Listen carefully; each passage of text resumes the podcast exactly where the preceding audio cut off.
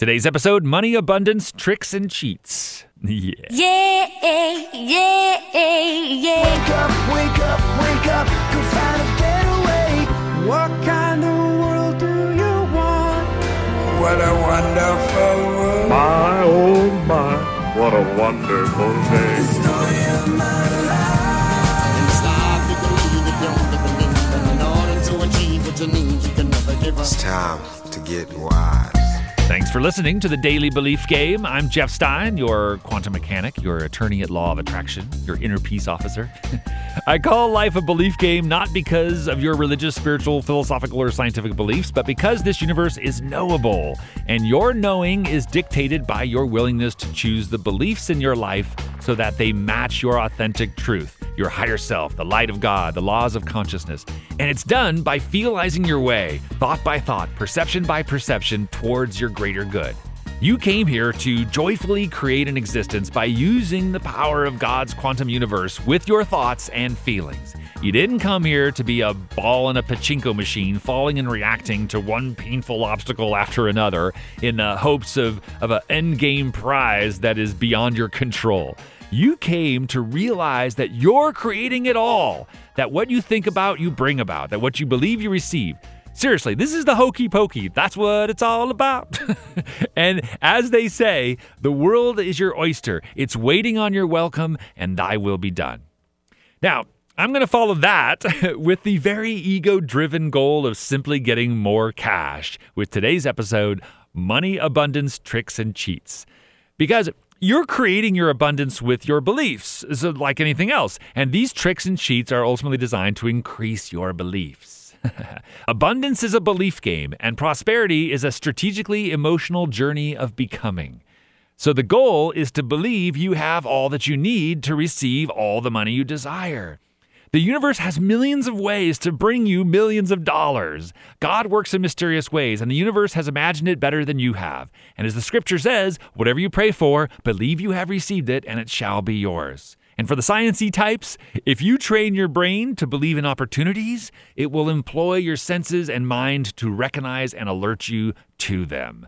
You will see the ship coming in if you are training your brain to do so. So, knowing wealth is a belief game and your birthright, by the way, you weren't born with a, with a curse of scarcity. You were born in endless possibility. Anyway, here are some tricks and cheats I've learned, uh, you know, through doing. One is that I never enter a restaurant or a store without promising myself that I could afford anything on the menu uh, or the or what I want to buy, and I would only only order based on what I wanted to eat, not what I could afford.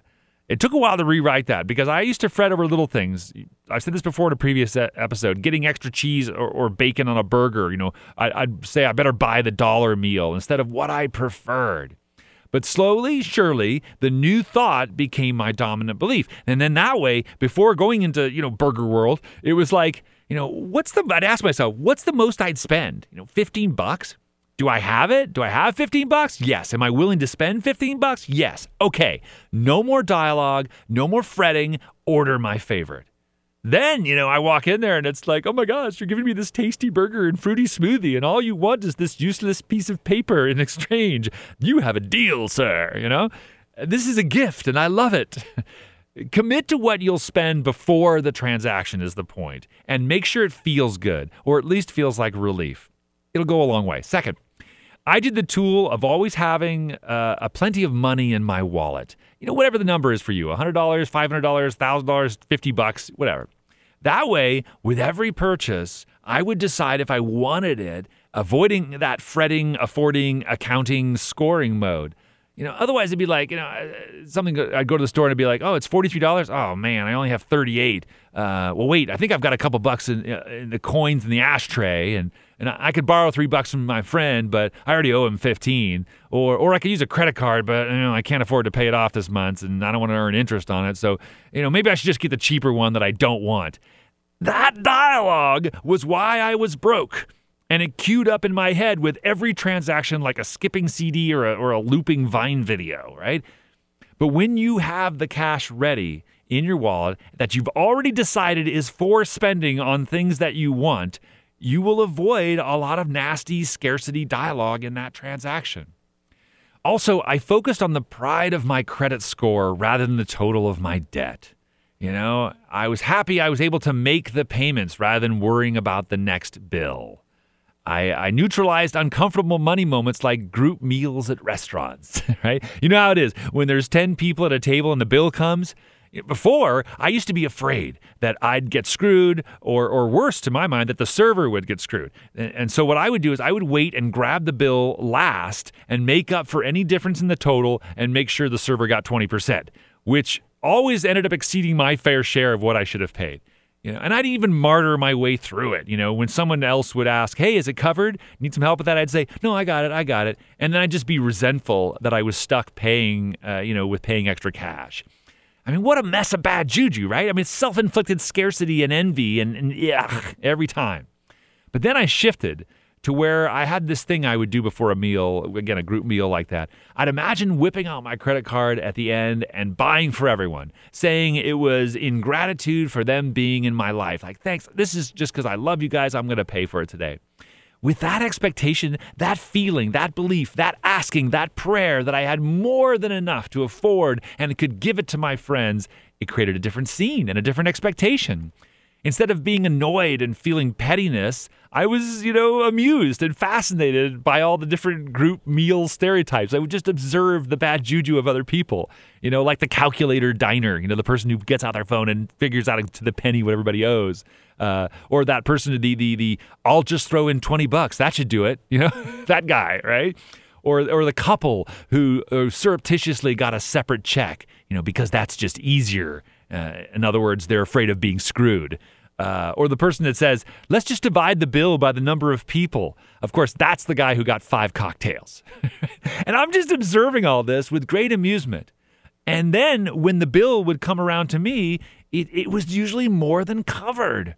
The abundance changed because I shifted my expectation from knowing I'll be screwed to thinking that I love these people and I'm happy to buy them a meal in gratitude. And they stepped up. Gratitude begets gratitude, abundance begets abundance. And instead of, of resentment, I'd be saying, you know, hey, did I did anyone overpay? There's a few extra bucks here. Then half would say, oh, it's yours, Jeff. You know, except for that one freeloader who says, I'll take it, followed by like that public shaming of their cheapness, right? And it's all going on, but I'm observing it with glee instead of with stress. Here's another dialogue shift.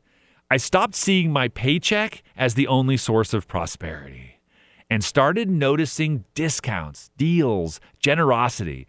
When someone helped me with a project, like a, like a film or even just some backyard work, I'd say, I'd say to them, I'd say, I just saved hundreds of dollars that I would have had to spend to pay someone to do that. Can I pay you something for your time? And they wouldn't take it. They'd be like, nah, nah, anything for you, man. The, the, the, the cold beer is good. And the more I noticed this, the more it happened. You know, and more I noticed I had the love of friends, and, and, and, and the love is better than the money. Another one, when a coupon saves you a couple dollars, see that as money added to your wallet. Because it is. Notice when things work out financially, even when there's no obvious transaction. Like, here's another funny story. I noticed that the, the paint on the back bumper of my car was starting to fade. You know, it's the plastic bumper and it's starting to fade. And I had a negative reaction of disappointment. But then, you know, through the belief game discipline that I try to muster, I let it go and, and went back to my abundance dialogue. I said things like, well, you know, I could afford to have it repainted if I wanted to, you know, and I thought I have a friend who works at a body shop who could give me a discount, you know, and that made it feel like it was possible instead of disappointing. Simple pivots like that. That's all you got to do. And I ultimately decided to table it uh, for the moment and use the money, you know, on other priorities. Uh, with this, and it felt like I was choosing that rather than frustrations. Like I'm not going to fix the bumper. I'm going to choose to spend it on something else. It felt like freedom. All was good there. Well, it worked because a couple weeks later, uh, someone rear-ended my car, barely hit it, you know, but it made a nice little mark. And easy peasy, it was it was a commercial truck. Their insurance covered it, and I got a newly painted bumper with with the only inconvenience of having my car in the shop for a day. That's how the magic works. And the funny thing about shifting your abundance uh, belief is that the universe will squeeze it into your experience around your roadblocks. It works harder than you do to get it to you.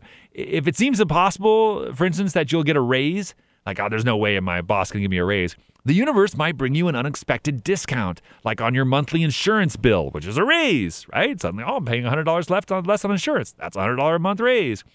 Uh, you know, you might be you praying to win the lottery scratcher that you just bought at the convenience store, and instead of winning that because you're trying so hard to win that and there's a lot of resistance, you instead find 40 bucks that someone dropped on the sidewalk.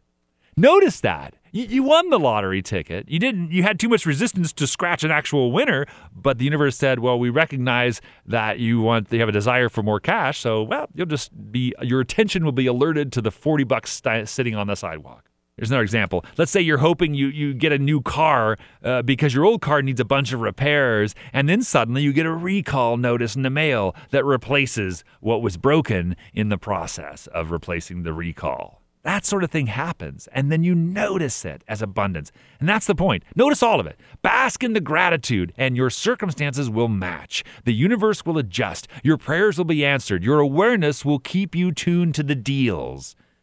So that is your homework, by the way. Notice at least 10 things today that feel like abundance and just say thank you. Notice the discounts, the friends buying you lunch, the random refunds. Go beyond the paycheck and the income and take account of the non itemized wealth that pours in. If you're really brave, start your day and say something like, uh, declare something. $10 will randomly appear today, and I look forward to noticing. Try that one. You'll see. It's a good chance. $10 will randomly appear today and you will notice it. There you go. I'm Jeff Stein. You can find me at jeffsworld.com, jeffs-world.com. My co-conspirators and I help people, companies, and organizations cultivate, sustain, accelerate, and become inspiration in action. The first consultation alone will be filled with laughs and epiphanies, so let me know when you're ready. And thanks for listening to the Daily Belief Game. Please think responsibly.